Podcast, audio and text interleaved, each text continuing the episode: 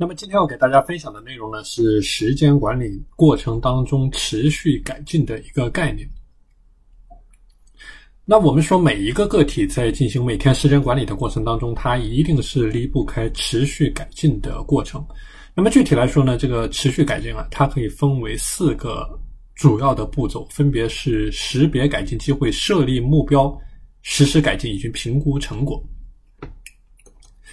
那首先我们讲一下时间管理过程当中如何去识别改进的目标啊。就说你要做改进呢，你首先是要知道自己从哪个地方改起。那么关于识别时间管理改进的机会，其中有非常多的方法，那么其中一种是我之前给大家介绍过的复盘和总结。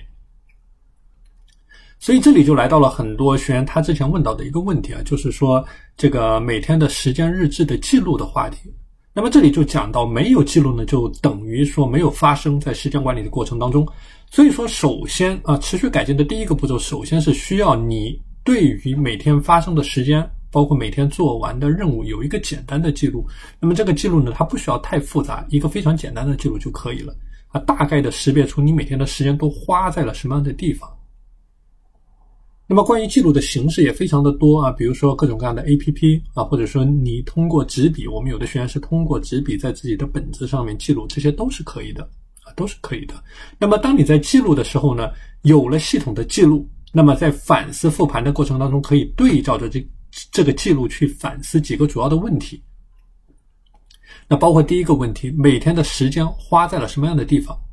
第二个问题，花在这些地方上面的时间值不值？那么第三个很重要的问题，就是有多少时间是被浪费掉的。那么这是第一个环节啊，叫做你的持续改进的改进机会的识别。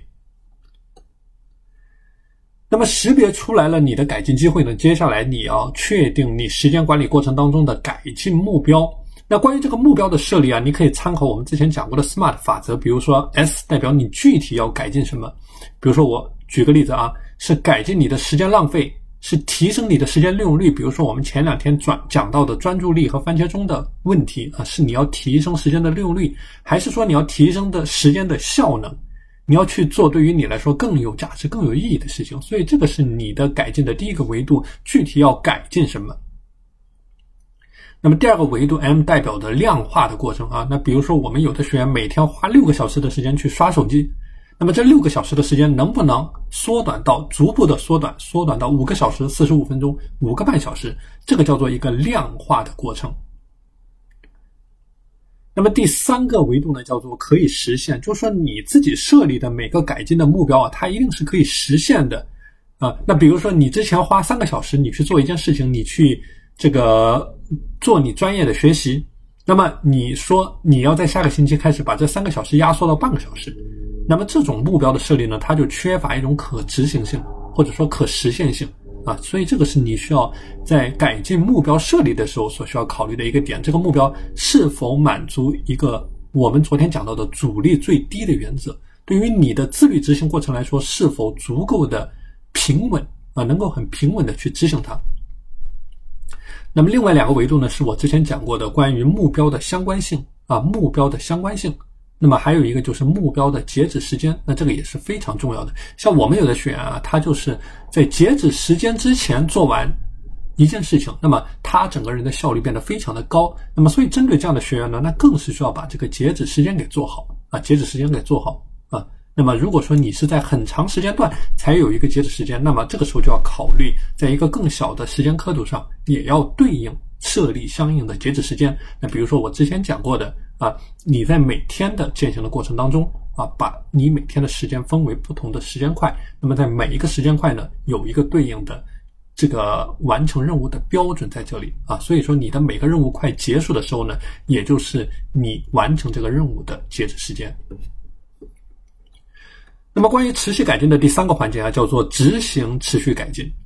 执行，我们刚才讲了设立目标，有了目标之后就是需要执行。那么执行的过程，你可以结合着我们之前讲过的三只青蛙六点优先工作法，就是说把你持续改进的执行的这个行动项啊，和你一天计划当中的任务所糅合起来杂合起来，